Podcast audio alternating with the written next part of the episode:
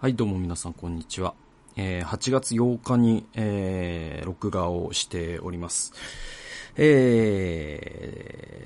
ー、で、えっ、と、アップロードするのはちょっとね、あの、先の話になるのかなと思います。だいぶ取りためつつあるので。で、えっ、と、今週のね、あの、後半は少し、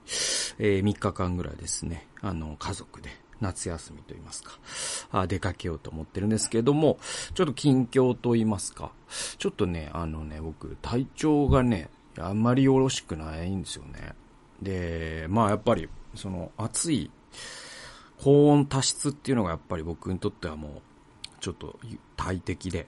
うん、本当にもう暴力。あの、本当にもう、ね、あの、この日本の夏はもう僕にとってもう暴力ですので、あの、普通にダメージを食らってくるんですよね。8月に入るとね。で、去年も8月16日だったと思うんですけど、もうその日にパッタリと何も頭に入ってこなければ、何の文章も書けなければ、なんだろう、なんか、本当にこう、仕事、スイッチが、なんていうの、こう、パソコンのさ、電源を入れても起動しない状態っていうか、まあそれが僕のその脳のね、あの、う、うつの再発の症状なんですけど、えー、で、感情も全く動かなくなってみたいなので、えー、8月16日にぱったりと、えー、脳が死んでしまって、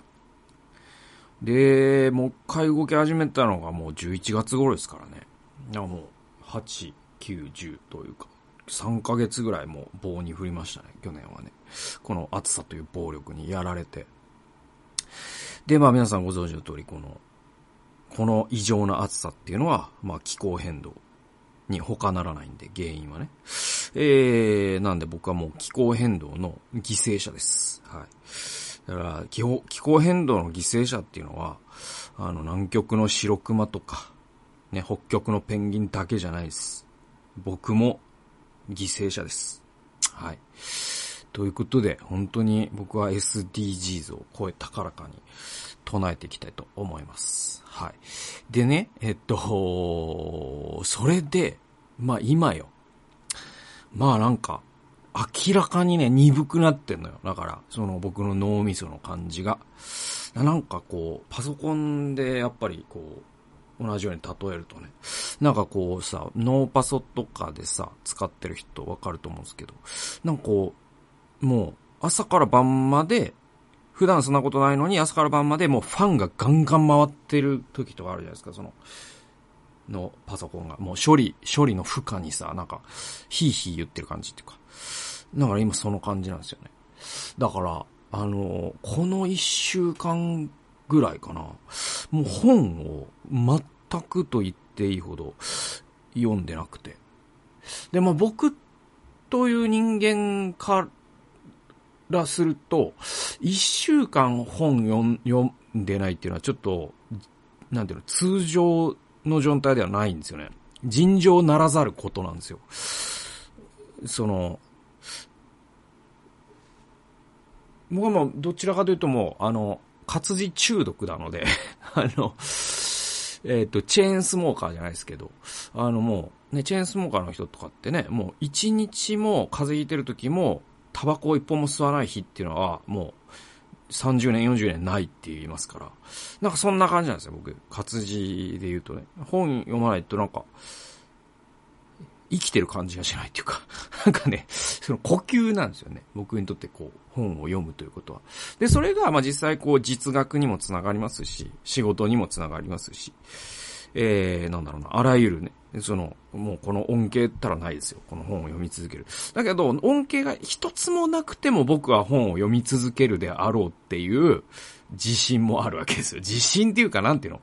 なんていうのかな？だから、そのさ、例えばさ、その、まあ、ね、あの、スキャンダル前の渡部さんとか、あるいはまあ、ギャル曽根さんとかが、その、ね、それでお金稼いでるけど、おか、ね、何か美味しいもの食べるとか渡部さんだったら、えーっと、ギャル曽根さんとか、ね、そういう白田さん、ジャイアント白田さんとかでいっぱい食べることでお金をも、ね、いただいている。そうなんだけど、彼らは多分、1円もお金もらわなくても、やっぱり美味しいもの食べたいし、人よりいっぱい食べちゃう人たちだと思うんです。で、それが副産物として、えー、メリットを彼らのね、人生にもたらしていただけで、みたいなところがあって、僕にとっての読書って、本当に何にもつながらなくても、ただただそれ自体が優越だから本を僕は読むだろうなっていうのがあって、それはもう自己目的、目的的経験っていう、その、畜生富杯っていう人が言った、あフロー体験なんですよ、僕にとって本を読んで、あ、こんな知らなかったことがあって、今までずっと20年疑問だったことが、ああ、ここで繋がったぞ、みたいな。もうかん、もう快感で、快感でしかないんですよね、本当に。で、だから、あの、本を僕が読む、この一週間読めない、読めないというか読む気が起こらないっていうのは多分、尋常じゃないことが僕の脳内で起きているんですよね。で、これはね、実はね、ちょっとね、うつのね、再発の一つの一段階目の警告音なんですよね。だからこれは素直にこの警告に従って、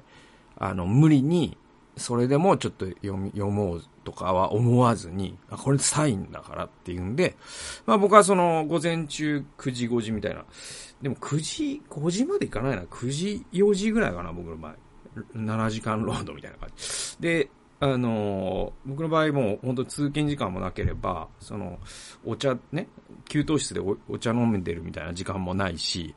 机片付けてる時間もないし、本当に労働時間が純粋な労働時間だから、多分会社に勤めてる人の8時間よりも多分密が、密度は濃くて、カルピスで言うと現役に近いから、多分これで8時間やると潰れるんですよね。っていうぐらい、あの、労働してる時の労、その脳のガチガチに使い感っていうのがあって、これ、多分フリーランスのあるあるでもあると思うんですよ。で、で、その後に僕はそのね、家族のご飯食べてお風呂入ってとかって、で、子供が寝てから、えー、毎日3時間、多いとか4時間ぐらい本を読むっていうのは、まあこれは半分仕事だし、半分優越なんですね。で、これを、この3、4時間の使い方をこの1週間変えてて、あ、もうこれは、なんか、本を読むことが基本的には僕にとっては常に下り坂なんですね。つまり、ここにボールを置いたら本を読むという方に転がっていくんですよ、僕の脳っていうの。だから気づいたら本読んじゃうっていう。ね。で、だけど今、上り坂になってて本を読むっていう行為が。だから位置エネルギーが、をむしろ使っちゃうことになるんですよね。その脳の位置エネルギーをね。で、これは絶対サインだぞということで。まあ、この数年間僕学んできてますから、こういう時に、その上り、その位置エネルギー、ね、あの、蓄える方に、つまり本を読む方に、上り坂を登る方に行くと、あの、本当に、ううつの次の2段階目の警告になって気づいた時には、パソコン電源立ち上がらない状態になりますから、ああ、この1週間ぐらい本を読んでなくて、この3、4時間夜の3、4時間何してるかっていうと、今ですね、ゲームをしております。はい。で、まあ僕にとってですね、ゲームっていうのはですね、もう、僕の中では医療費に、あ、えー、属するんですよね。はい。ゲームソフトを買うとかっていうのは僕、うちの家計の中では医療費に入ってて、僕はその脳を、じゃあさ、この3、4時間じゃあね、本読めないってなった時に僕は、じゃあ、その時間仕事をするかって言ったら生産性ほとんどないんですよ。もうそもそも脳の電池切れしてるから。で、じゃあ何しようかなと。なんかテレ、僕、でドラマとかあんまガンガン見るっていう体質でもないから、えー、それもそうだなと。でね、映画っていうのも結構ね、情報密度が高かったりするので、割と本を読むとそんなに変わんなかったりすると。じゃあどうすると？本当に口開けてよだれを垂らして、そのよだれが垂れるのを、えー、よだれ、よだれが何滴垂れるか大会を自分の中で開催するっていうのもなかなか難しいじゃないですか。そのいろん、なんか、面白くないし、汚いし、だから、やらないですよ。で、ここでですね、ゲーム、テレビゲームをするっていうのはすごくいいオプションで、本当に無になれるんですよ。なんかもうね、何にも生産性がないんですよね。テレビゲームって。その、誰の役にも立たない。もう悪口ですけどね、もうね。さっきから言ってることは。で、しかも、なんかゲーム脳っていう本があって、で、それによると、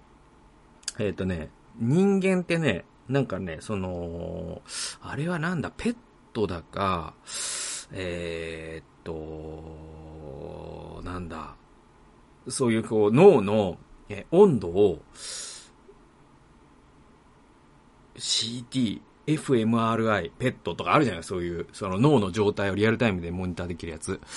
で、あれで、その人間の脳をこう測るわけ。それ多分血流量とか、えっと、あとは温度ね。で多分分析するんだけど、あのね、そうするとね、例えばね、人がえー、僕が今喋ってるじゃないですか、皆さんというかカメラの前で。この時、僕の左脳は僕の右脳よりも血流量が多いし、僕の左脳は僕僕の右脳よりも、えー、温度がちょっと高く出るんです。つまり赤く出るんですよ、そういうの。サーモンみたいなやつで言うと。えー、で、これが左利きだと確かこの関係が逆転するはずです、確か。僕は右利きですので、あの、言語野が左にあるんですね。で、えー、だから今は僕の左脳が熱くなってるはずなんですよ。で、このゲーム脳っていう本によると、こう脳を今度はその縦にね、こう鼻筋に沿って断面をの脳、脳の、えっ、ー、と、あれとし、なんていうの、そのスキャン映像みたいなのをちょっと想像してもらうとね。あのー、例えばさ、数学の問題を解いてる時とかって、前頭前野って言って、おでこの裏側のところがものすごく熱くなるんですね。血流量も上がるんですね。で、ここが、いわゆるその、えっと、一番こう、意識の領域って言われるんだけど、そのなんかこう、本能とはちょっと反するような人を許すっていう決断をしたりとか、ね。そういろんなこうリスクとか分析して、して、本当に総合判断して、あ自分はこの仕事を選ぶということを一生懸命考えるとか。あとはまあ難しい本を読んで抽象概念を把握しようとしている時とかに一番活発になるその前頭前野っていうところがある。だから我々がその日々、えー、会話の中であの人は頭いいよねて呼び習わしているものって前頭前野の活動のことを言ってる場合がほとんどなんですよ。ここでですよ。このですね、ゲームをしてる時の人間の状態って、この前頭前野が、いわゆるそのサーモでいうところの真っ青になってる。つまり、全く活動してないんですって。もう、そのテレビゲームをしてる時の人間の脳って、本当にその意識活動、なん、なんていうのかな、この、その最も、その人間の脳の、人間の脳をたらしめている部分っていうかさ、その、チンパンジーとかと一番違う部分なんですけど、そこが。で、そこが、テレビゲームをしてる時って、真っ青になってるんですって。これすごいですよね。で、だからこれ、だからゲームに依存して、まさにその韓国とか中国とかは結構すごいらしくて、そのネトゲ廃人っていうのが日本以上にあってね。で、やっぱなんか毎年死ぬ人がいるらしいんですよ。48時間とかゲームやって、なんかエナジードリンクだけを飲んで72時間ゲームして、なんか脱水と栄養失調でぶっ倒れてそのままお亡くなりになる方とかいるらしいんですね。で、なんでその人ってそうなれるかというと、多分前頭前野がもう本当にブラックホールみたいに活動をやめちゃってるからなのね。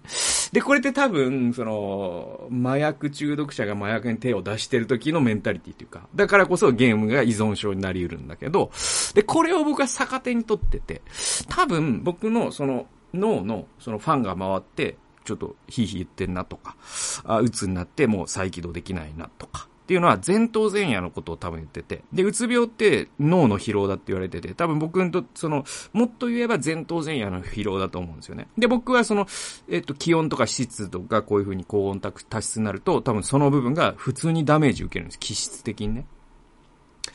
で、だからこれはもうストレスとかとも関係がないんですよ。多分気温、本当に僕の体がダメージしたのが脳に行ってるって感じがするんですよね。で、その部分がその、今僕がすべきには、そこをアイシングすべきなわけじゃないですか、その、スポーツ選手で言ったら。で、ここでゲームですよ。本当にね、もうね、無、なんかね、気づいたら3時間経ってんの。で、次の日、昨日何ゲームで何が起きたか思い出せないの。これもう、もう時間が、時間をドブに捨ててるんですけど、言ってみたら。だけど、それが多分僕にとってその脳をアイシングする？積極的な休息っていうのかな？で、まあ、その、単純に3時間睡眠時間ね、伸ばすとか、毎日10時間寝るとか、あの、本当打つの本格的になったらそういうこともするんだけど、やっぱさすがにね、8時間がやっぱベストなんですよね、僕にとってね、睡眠時間で言うとね。まあ、9時間寝ようと思えば寝れるんですけど、でも、まあ、8時間からね、じゃあ、その起きてるこの3時間はやっぱよだれポタポタゲームするわけにもいかないから、テレビゲームしてって。で、今、スイッチで、あの、ファイアーエンブレム、風化雪月っていうやつやってて。まあなんか、特に今んとこ面白くないんですけどあの、特に面白くないんだけど、そのちょうどよく面白い。なんか、面白すぎても、またちょっと困るところもあって、ゲームって。その、もう、もうね、異次元の面白さのゲームってあるのよ。今、もう本当にあって。ブレスオブザワイルドとかも、あれは本当に俺戻ってこれない。本当にネトゲ廃人になれるかもしれない、ひょっとしたら。ぐらい面白いから、それはそれでさ、ちょっともう仕事に支障きか、きたすから、ちょっとつまんないんじゃないか。でも、気づいたら3時間経ってたわ。やっぱ面白かったな。のかもしれない。でも一晩寝たら昨日、そのゲームで何が起きたか全く覚えてないっていう。このバランスがですね、最高で。ということで何の話やん。あの、まあ、要は僕が今、本読めてないんで、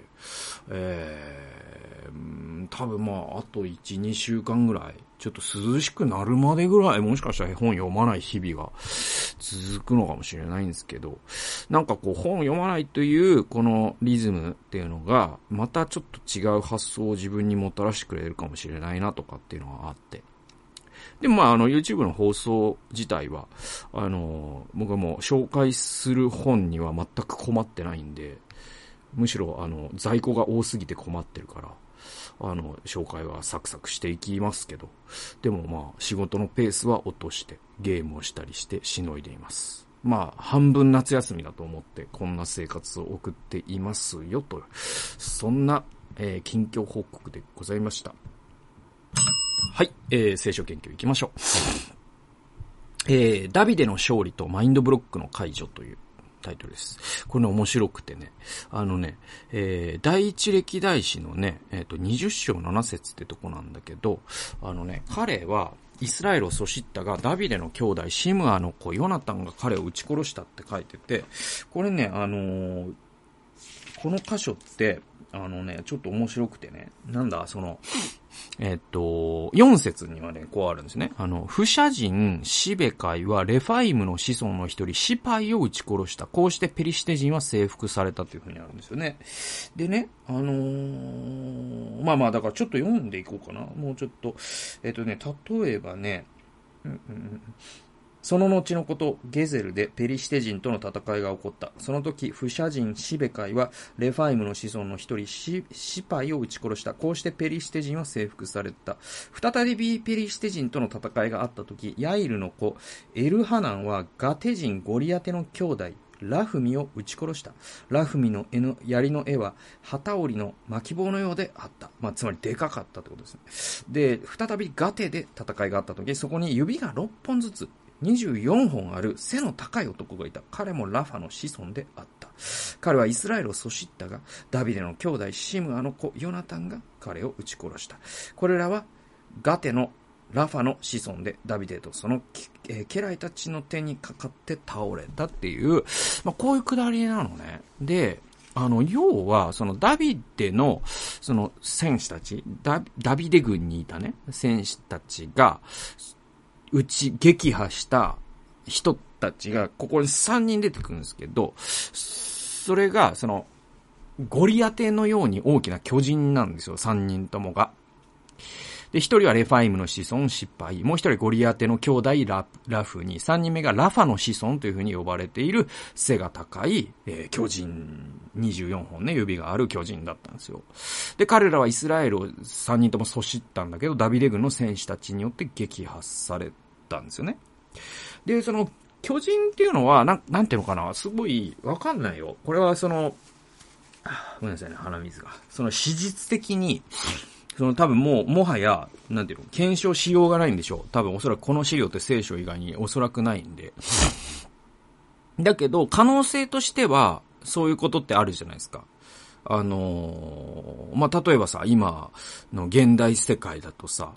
オランダという国は、えっと、国民の平均身長が180何センチとかじゃなかったかな、確か。えっと、男性のね。で、なんていうのかな、こういう古代社会においても、な、なぜかこの、ね、その地域にいる人たちからは、もう巨人っていうか、まあその、えっと、ゴリアテって何メートルだっけ？なんか2.8メートルとかなのかな？なんかその聖書の記述に、記述によればね。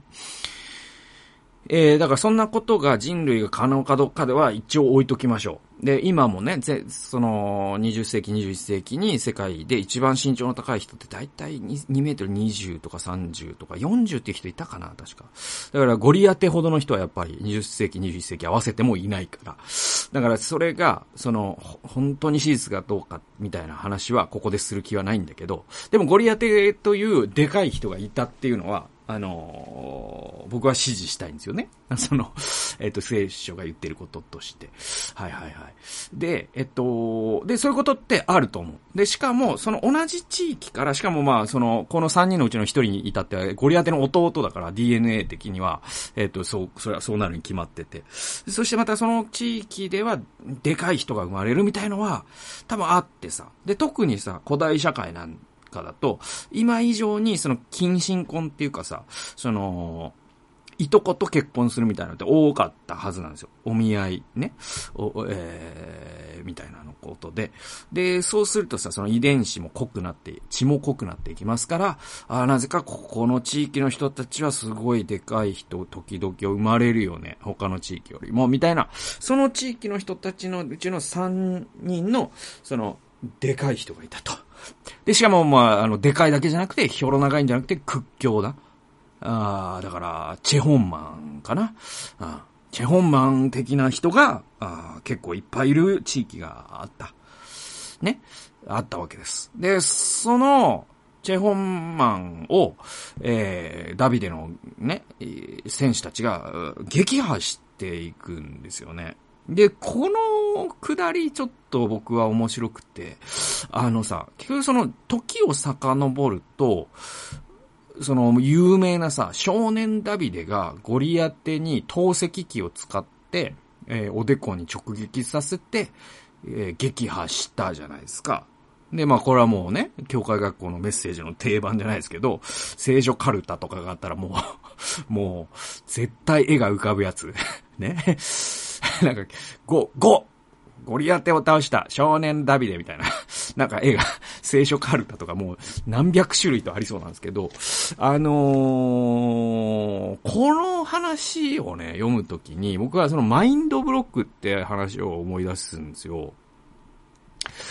あのさ、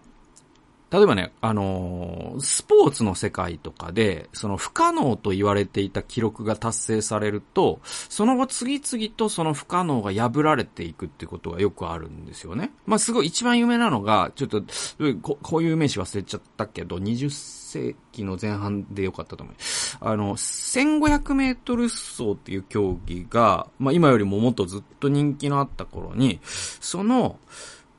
トラックをね、何周かして1500メートル走走ります。で、その今の世界記録って3分台でいいと思うんだけど、ずっと世界ワールドレコードが4分の壁を切れないと言われ続けた時代が長かったんですって。で、なんか4分1秒とか、4分05みたいなのは出るんだけど、なかなかその壁が切れないみたいなのがあって。で、ある年に3分59秒なのか58秒なのかっていう、要は4分の壁を破ったワールドレコードを出した選手が現れた、その同じ年にもう何十年も破られてなかった4分の壁を、ね、破っていく3分台を叩き出した選手が、その選手だけじゃなくて5人10人と出てくるっていう現象って、これ1500メートル走だけじゃなくて、なんか例えばまあ数学の問題とかでも、なんかフェルマーの定理とか何百年解けなかった、えー、やつがやっと解けましたって言ったら、その次の年に別解って言って、別の解き方も発明されたりとか、で、これってね、なんか、マインドブロック、その世界同時多発的なブレイクスルーっていうのがあらゆる分野で見受けられるんだけど、このね、だから共時性って言うんだけど、ユングみたいな人はね、に言わせたら。だけど、これはマインドブロックの解除が関係しているって主張する心理学者も多くて、あの要は不可能であるという思い込みを一人の人の成功が打ち破るってしまうと、その後に続く人が、これは人間にできるんだって言って1500メートル走を走るようになるから、ね、3分台をどんどん皇族の人が出していくっていうね。今まで何十年も出す人がいなかったのに。っていう、だから教授的に世界で同じ不可能を可能にする人が現れるという現象として、なんか説明されるんですよね。このマインドブロックっていうのが。で、これって、その巨人を倒すっていうのもね、その最初の一人になったダビデ少年がいたことで、このダビデ軍の人たちが不可能だと思われていたことをダビデ王が少年の時にやったことで、このね、三人のこの巨人たちをダビデの選手たちが次々と撃破したっていう現象って、なんかこうマインドブロックの解除っていう現象とすごく僕はよく似てるなって思ってたんですよ。で、まあ、現代の社会にも巨人が横たわっていると思うんです。で、それは不可能と思われている困難があるし、不不可能と思われている生き方もあるでしょう。ね。で、もうこの無理ゲー社会において、ね、この今の氷河期世代はもうこれ以上はないとか、あとはもう Z 世代とか、まあその今の若い子たちは、やっぱりこう、ね、老人は生き、ね、勝ち抜け世代だけど、我々はもう不遇な世代なんだみたいな。でもその中でも、その何かブレイクスルーをして違う生き方をしたりとか、イノベーティブな生き方をする人が一人が前に進んでいくときに、後に多くの人が続くってことってあると思うんですよね。で、まあ僕自身もあまり誰も知っていないことをし続けているなという、えー、風に自分で思ってて、なんか自分で言うのはあれだけど、生意気かもしれないですけど、あのー、あるんですよ、いくつか。そういうね。うん。あの、まあ、このポッドキャストもそうですよね。こんなバズってないのに、800本も、ポッドキャストをやり続けてる人あんまいないから、それはもう、僕はもうそういう巨人を倒してるわけ。バズらないのにアップするっていう巨人を倒し続けてるんです、僕ね。で、あと、まあまあ、あの、それは冗談にしても、なんだろう、あの、僕はもうその、陣内義塾っていうね、その、じ、次女のおおむつ代を稼ぐために、え起業したんですけど、もうね、今年で3年目になる事業を始めて。で、それはその日本初の協会コンサルタントと名乗っていて、で、その時、2020年ね、起業した時に協会スペースコンサルティングって、えー、Google に打ったら一件も出てこなかったから、ああ、日本でやってる人誰もいないんだなと思って、えー、やるって。今、お客さんね、協会5つぐらいですかね、あの、コンサルティングをさせてもらってんですよね。だからこれあんまり誰もしてないことじゃないですか。